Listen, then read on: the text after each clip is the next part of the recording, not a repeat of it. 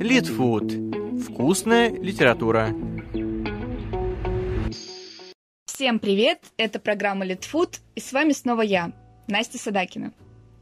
Сегодняшний выпуск будет посвящен, на мой взгляд, одному из самых талантливых и замечательнейших прозаиков XIX века, а именно Антону Павловичу Чехову – мы поговорим о гастрономических предпочтениях писателя, а также, в принципе, раскроем тему еды в жизни и творчестве автора.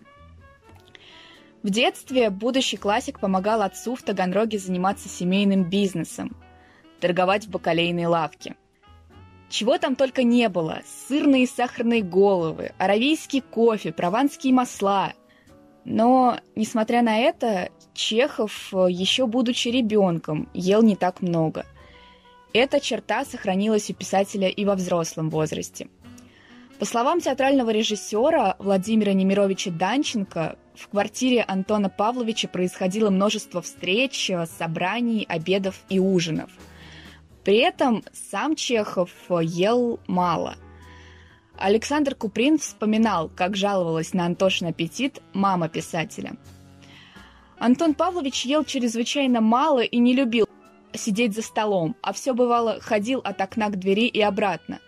Часто после обеда, оставшись в столовой с кем-нибудь один на один, Евгения Яковлевна, мать писателя, говорила тихонько, с беспокойной тоской в голосе. А Антоша опять ничего не ел за обедом. При этом а, в гостях Чехов свой аппетит не сдерживал. В частности, потому что за еду не нужно было платить.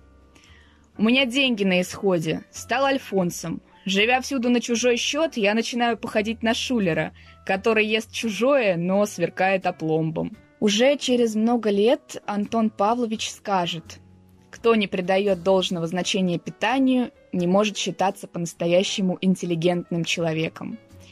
И подтвердит это своим творчеством.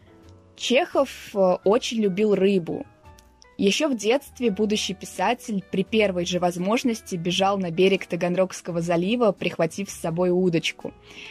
Именно поэтому одним из любимых блюд писателя были караси в сметане. Их э, Чехов ел с удовольствием и даже упоминал во многих своих произведениях. В рассказе «Сирена» один из героев произносит – из рыб безгласных самое лучшее – это жареный карась в сметане. Только чтобы он не пах тиной и имел тонкость, нужно продержать его живого в молоке целые сутки. А, например, в пьесе «Иванов» упоминается самая лучшая, по мнению классика, рыбная закуска – селедка. Селедочка, матушка, всем закускам закуска. Помимо рыбных блюд, писатель очень любил десерты – а в особенности домашний мармелад и вишневое варенье. Вишня в чеховских произведениях символизирует жизненную силу и процветание. В Мелехово писатель высадил большой вишневый сад, таким образом обессмертив его в названии знаменитой пьесы. Также Антон Павлович обожал блины.